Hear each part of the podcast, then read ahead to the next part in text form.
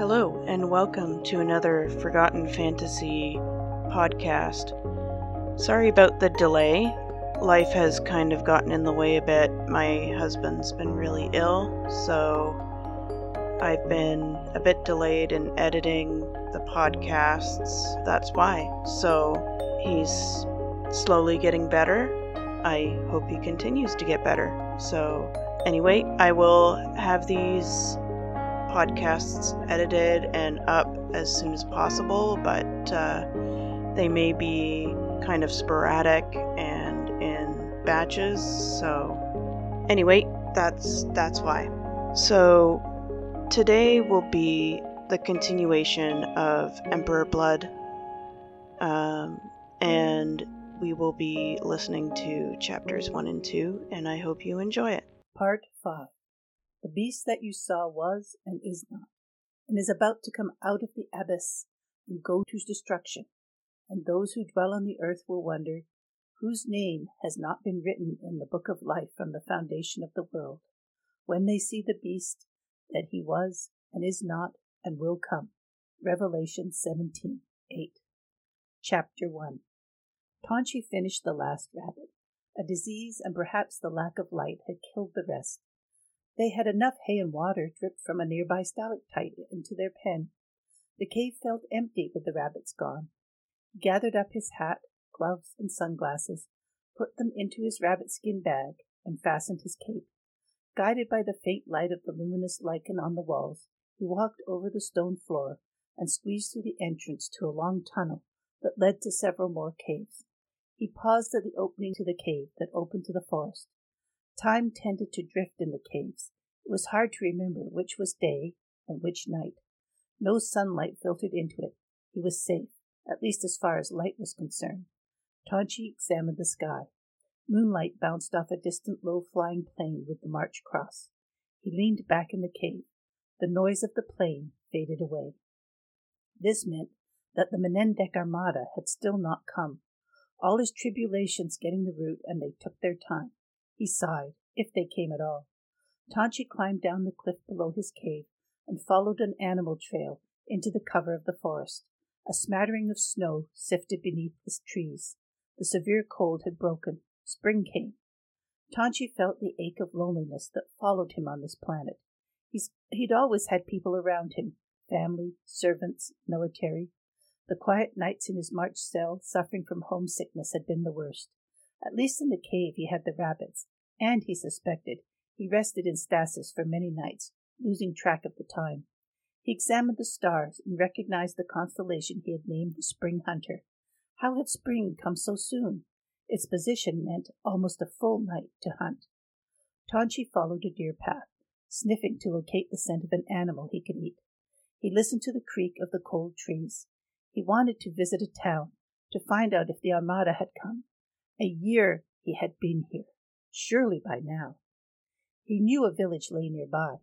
He would lurk around its edges for news, maybe feed on a pig or sheep or two. On his way he would dig a hole to hide in during the day, as he had done last year during his hunts. March soldiers had camped close to him last summer and not even known he lay buried in the forest beside them. He had resisted the temptation to feed on them. Dawn was near when Tenshi came to a small clearing. An abandoned, run-down hut sat at its far edge. A fresh fall of snow covered a depleted stack of wood beside it. A chimney stuck out of the roof. Perhaps he could risk a small fire. The cave was always cool, the winter cold. It would be good to feel warm. Tenshi pulled open the door. The dark inside stank of man, ancient cooking, animals and cinders. A rough bench piled with pelts and a few tins. Vegetables hung in a net bag from a hook in the wall. A cold fireplace. Oil sheet covered the one window above the bench. A bed with a heap of furs and blankets on the left side. He stiffened at the smell of urine and vomit, like the torture chamber on the March ship, a tempting whiff of human blood. His instincts told him someone was alive in the hut, but where? Tenshi walked over to the bed. A soft moan came from under the blankets. Tenshi pulled back the blanket. A dark male face, thin with a dirty, scraggly black beard. The man opened his eyes and whispered. At first Tenshi couldn't understand his March words. Are you death? the man asked. Depends, Tenshi said. He lay kindling wood in the coal fireplace, then looked along the bench and under the pelt for matches or a lighter. He found something that looked like a flint and struck it against a stone. It sparked, and he made fire. He picked up a tin that smelt of coffee and grinned when he found a small amount at the bottom. Coffee? Tenshi asked. Beef broth would be nice, with a bit of carrot and onion. I've only watched cooking. In the other tin, make the broth like coffee. The man sighed with the effort of speaking. Tenshi took a pot from the bench and filled it with snow. Once the snow melted, he filled the coffee pot, shook coffee into the percolator, and put it on a hot stone. He looked around for a percolator for the broth, then remembered Anne used only a pot when she cooked her mysterious liquids. He dumped a good amount of the beef powder in the pot of water. He remembered her cutting up rabbit food. He roughly cut up a carrot and an onion with the skin on and dumped them in the pot. Tenshi poured coffee into the two mugs and some soup into a bowl. He pulled the man up, producing fierce coughing. Tenshi held the coffee to the man's lips, and the man took a few sips. Tenshi held the bowl up to him. Coffee good. Vegetables aren't cooked, but I won't complain. No broth for you? Tenshi shook his head. The man gave a weak smile. You are deaf. You're Reimer's vampire, aren't you? I remember from the show and the bulletins. My name's Tenshi, and you? Harinder. You murdered my twin, Harry. The man said it as a fact. Many soldiers die in war. Your people murdered my whole family. The new Puritans call my brother Saint Harold. Tenshi sighed. Guilt about that boy and the little boy that was once his son. I forgive you, Harinder said. That's what Sister Kate said. Forgive him, for he knows not what he does. I don't when I'm blood mad. Are you blood mad now? On the edge. The rabbits died, and I haven't found any animals to feed on. Would you like to feed from me? Harinder coughed and gasped. I came here to die. I'm afraid they'll find me and take me home. I don't understand. The Puritans will keep me alive on machines, in and out of pain, until the final breath. It would cost my mother everything we own. Life is precious, yet not precious enough to protect workers from the poison in the mines, or the barbarians from the atomic fire and rain. You want me to kill you? Tenshi understood, not as a criminal, like a soldier who has been torn apart. Tenshi pulled back the covers and frowned at the smell. The man looked thin enough to have no blood at all. Take the furs to my mother and tell her I'm gone. There's a map and a letter with them. Harinder tipped back his chin and exposed his neck. No, look at me and sleep. Tenshi stared into his eyes, and the man fell back. Tenshi put an arm around him, and his hand slid across a bedsore. He plunged his fangs into Harinder's neck before he retched. The blood rushed into Tenshi. He felt a bit faint as his body destroyed the disease and absorbed the blood. The beginning blood madness dissolved as Harinder died. Tenshi felt better than he had in a long time. Tenshi examined the map. Harinder's village was the one a few hours away by foot. Would they guess who he was? So long alone. They would know if the Armada had come. Homesickness washed over him. He glanced out the window. The ground was too hard for him to bury Harinder, and dawn came. He wrapped the body in the blankets and left it on the bed. He tacked a fur over the window to block the light and curled up by the fire to sleep until sunset, when he would set off for the village. Tenshi took the pack of furs and his own pack from his back and placed them beside him. He looked through the trees down at the snowy road that led to the village. The moonlight showed a large, dark church with an onion dome in the middle of the village, and dark houses jumbled together with only an occasional light. Tenshi examined the map of the village. He could reach Harinder's home through back streets.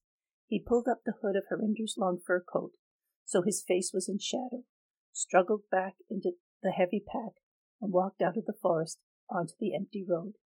He walked to the edge of the village, then took a path right past several unfenced backyards. A dog barked, but no one turned on a light and came to see Tonshi's passing. He turned down the lane between the huddled plaster houses. He came out across the street from Harinder's home. The window sent a bright light into the street. A sign hung from chains fastened to the roof of the small porch. Mother Rose. Bed breakfast, and bath. A wind chime of metal rods tinkled. It reminded Tenshi of Salheim when the moon chimes rang from all the houses, a good sign. He would leave the firs, ask for information, and quickly leave. He plodded across the silent street, onto the porch, and put down the firs. Perhaps he should just leave. He thought of his own mother not knowing whether her son was dead or alive. He couldn't let that happen. Voices spoke softly from inside. Tenshi moved over to the window and glanced in. A gray-haired woman read in an overstuffed chair. The voices came from a radio. She glanced up at his movement. Tenshi moved back and knocked on the door. She closed her book and carried it out of the room with her. The door opened. "Harinder!" she cried. "No, I'm sorry. Your son's dead. He asked me to bring these furs and this letter." Tenshi thrust the letter at her. She peered closely at him. "Come in and tell me all about it." Tenshi stepped into the hallway with the furs. "Take off his coat and come into the warm kitchen. I have pie and coffee. I only wore it here. I won't keep it. It's very warm. You can have it for your honesty. Those pelts will keep us going for a long time." Tenshi hung the coat on the peg, took off his boots, and followed her into the warm, clean kitchen. She poured him a cup of coffee and cut a piece of pie, freshly brewed. He closed his eyes as he savored a long sip. The woman sat down across from him and sipped a mug of tea. "Are you Rose?" Tenshi asked. "Yes. Gulab, in my forbidden language. Tell me, my son was in great pain. Did he suffer greatly at the end?" "He was in pain, but he went peacefully, unknowing of pain at the end," Tenshi said. "Thank you. My worry's now over." A tear fell down Rose's cheek. "I've been out of touch, trapping in the mountains. What's the news?" "Lord Jesus Christ died for us." The woman looked expectant. "I mean, recent events on this planet," Tenshi said. A gasp by the door to the kitchen. It was Christian. Tenshi jumped up from the table. His chair tumbled to the floor with a bang. Rose stood up and walked over to Christian. She put an arm around him. "What's the reply?" "No shouting now. You'll wake the house. Not that they won't be getting up soon for the pre-dawn service." "St. Harold lives by his right hand," Christian said. "Ma'am, he's Reimer's vampire. My brother guarded him. I mean, I recognized him from the show." "I know what you mean. Let me put on my cape." Rose beckoned to Tenshi. "I want to show you the cathedral." Now Harry's twin could be with him at last. Harinder never got over it, you know. Harry and Harinder, their real names. "Come along, Christian." She led the boy to the front door and watched as he stuffed his feet into his boots and put on his coat. Tenshi put on Harinder's coat and his own boots. He would bolt as soon as they stepped outside. Rose grabbed his arm, a surprisingly strong grip for an elder. "Come with me. Then you can leave." She smiled down at Christian. "The vampire won't hurt us. You know God protects us." "I would never hurt a child." Tenshi stiffened. "I mean..." He flushed with anger. "What about my dead children?" "I know what you mean." Rose gave his arm a gentle squeeze. "What did you say your name was? I didn't catch it." "Tenshi." "No last name? No title?" "No, I'm Pena, a living ghost." Christian shivered, and Rose gave him a squeeze.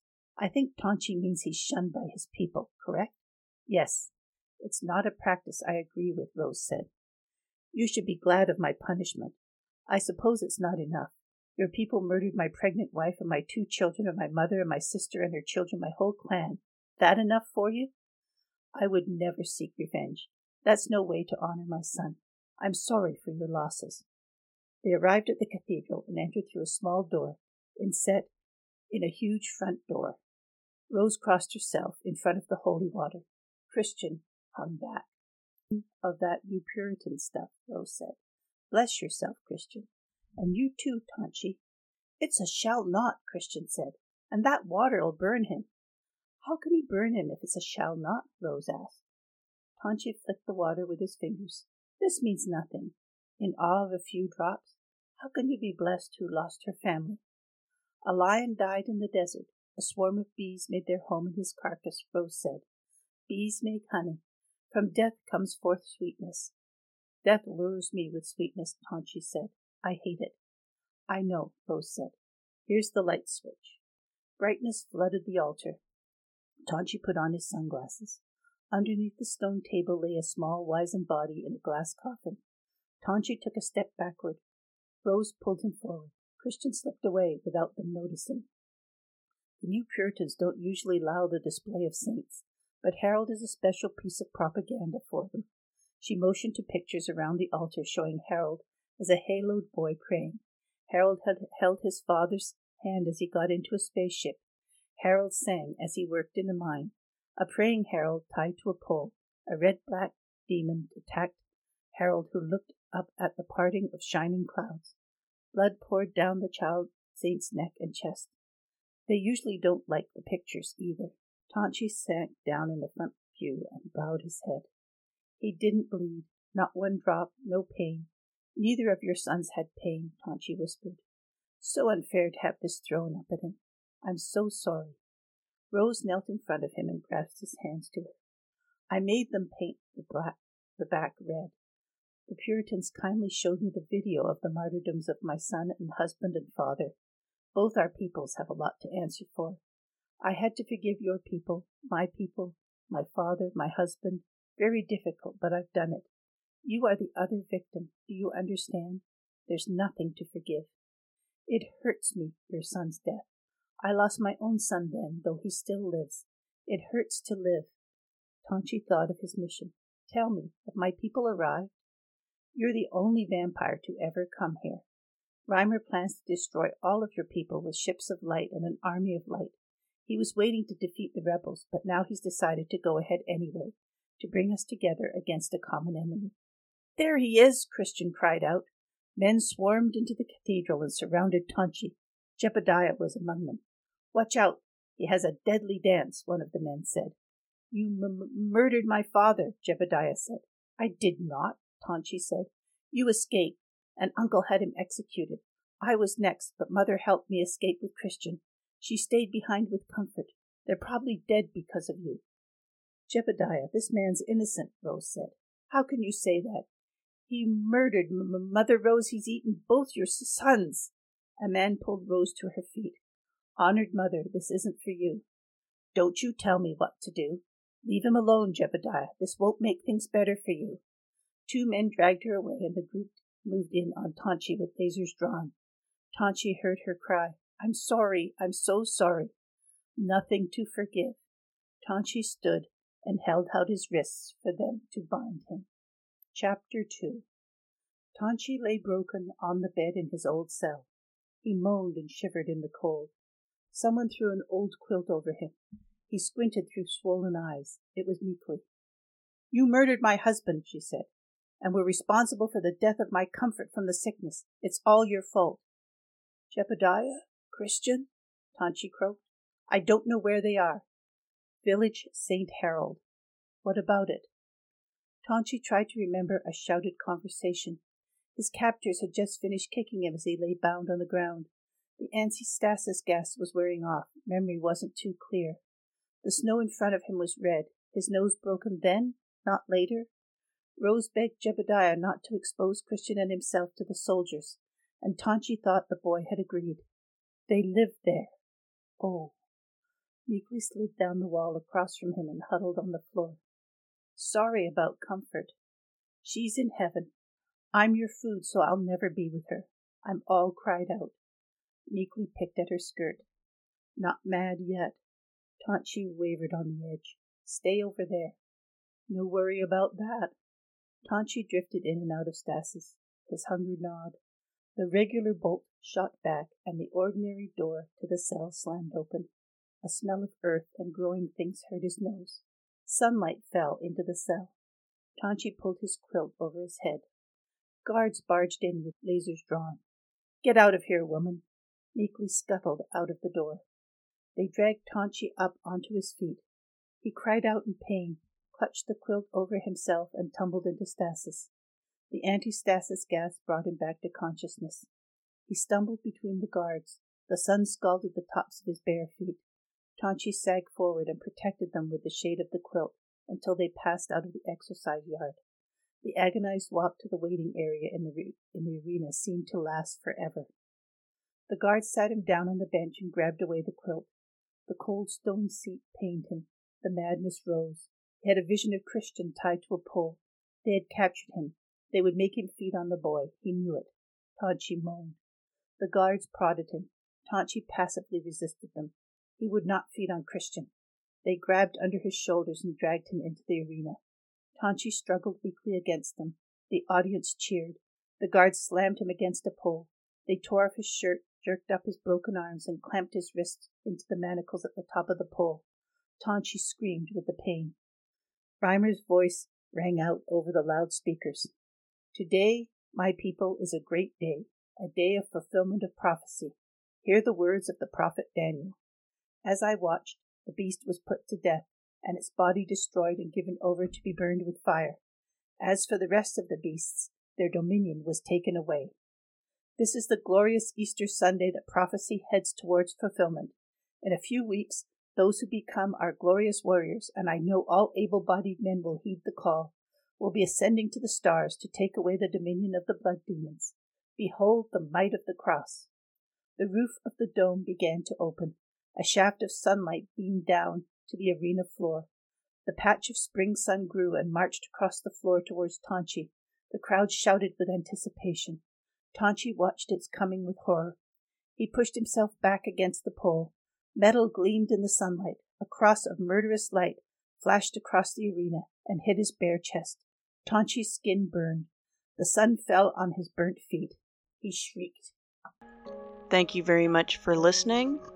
If you absolutely can't wait for the next episode, you can head on over to our Patreon page and we will send you a digital copy of the book for $5. And that Patreon page is patreon.com/forgottenfantasy, Facebook at facebook.com/forgottenfantasy. We have Twitter at twitter.com/gamersological. We also live stream video game content to our YouTube channel, and that's under Gamersological as well. I can post a link to our podcast page so that you can see when we are live. We also just put up a music channel, which my husband and I will be adding recordings to eventually. He's starting to learn the harp.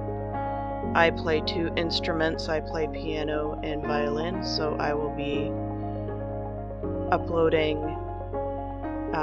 videos of us playing our instruments eventually. I hope you enjoy that too, and that one's called Musical Moments with B. As always, I hope y'all take care and good health. Bye-bye now.